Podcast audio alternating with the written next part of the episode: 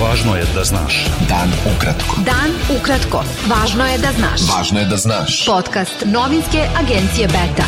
8. decembra sa vama Darko Čačić. Vlada Srbije je saopštila da će iz skupštinske procedure povući zakon o izmenama i dopunama zakona o ekspropriaciji, koji je predsednik države Aleksandar Vučić neposredno pre toga vratio parlamentu na odlučivanje. Vlada je navela da će napraviti analizu da li su neophodne izmene i dopune zakona o ekspropriaciji i dodala da će, ako konstatuje da jesu, sprovesti široku javnu debatu. Vlada je saopštila i da je predložila Skupštini Srbije da izmeni tri odredbe zakona o referendumu i narodnoj inicijativi. Reč je o odredbama čiju je izmenu tražila inicijativa Kreni promeni kako bi prestala sa organizovanjem blokada puteva. Nakon saopštenja vlade Srbije, lider inicijative Kreni promeni Savo Manojlović proglasio je pobedu građanskih protesta, ali je naveo da će blokada saobraćajnica biti organizovana u subotu ako vlast do petka ne sprovede najavljene odluke.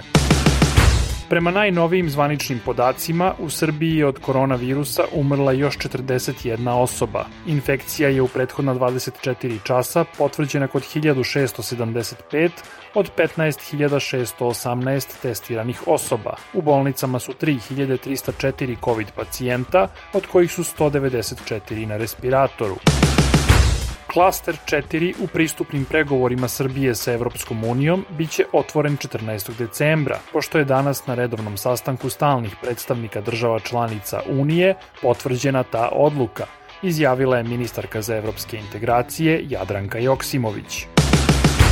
Nemački ambasador Thomas Schieb rekao je da je ta zemlja ove godine izdvojila rekordnu sumu od 300 miliona evra za razvojnu saradnju i podršku projektima u Srbiji. Na godišnjoj skupštini stalne konferencije gradova i opština Šib je rekao da razvojna saradnja ne bi bila moguća bez partnerstva sa lokalnim samoupravama.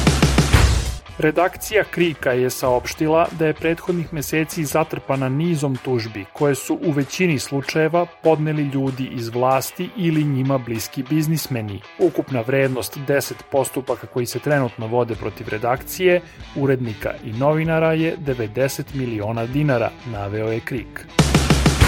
Samit za demokratiju koji će virtuelno okupiti lidere više od 100 zemalja pogrešna je ideja, jer teži da podeli svet na dva nespojiva tabora među kojima može biti malo odnosa, a još manje razumevanja, ocenio je ekonomista i predavač na više američkih univerziteta Branko Milanović.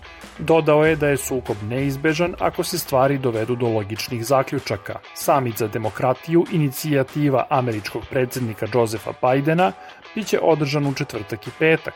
Srbiju će predstavljati predsednik Aleksandar Vučić. Beta. Dan ukratko. Budi u toku.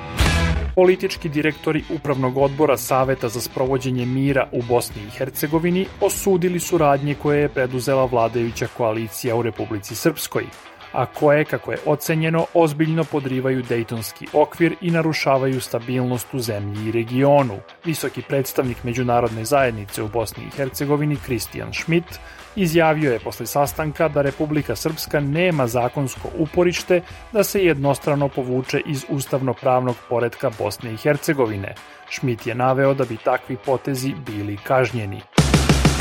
Nemački parlament je izabrao socijaldemokratu Olafa Šolca za novog kancelara, čime je završena 16-godišnja era Angele Merkel. Predsednik Srbije Aleksandar Vučić čestitao je Šolcu dolazak na mesto kancelara Nemačke i naveo da se raduje budućoj saradnji.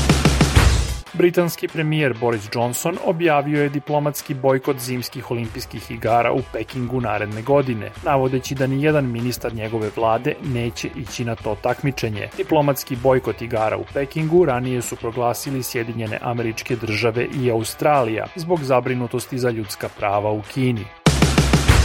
Najbolji teniser sveta Novak Đoković nalazi se na spisku učesnika Grand Slam turnira Australian Open. Učešće Đokovića je bilo neizvesno zbog vakcinacije protiv koronavirusa. Bilo je to sve za danas. Sa vama je bio Darko Čačić, slušajte nas i sutra. Pratite nas na portalu beta.rs I društvenim mrežama. Važno je da znaš. Dan ukratko. Podcast novinske agencije Beta.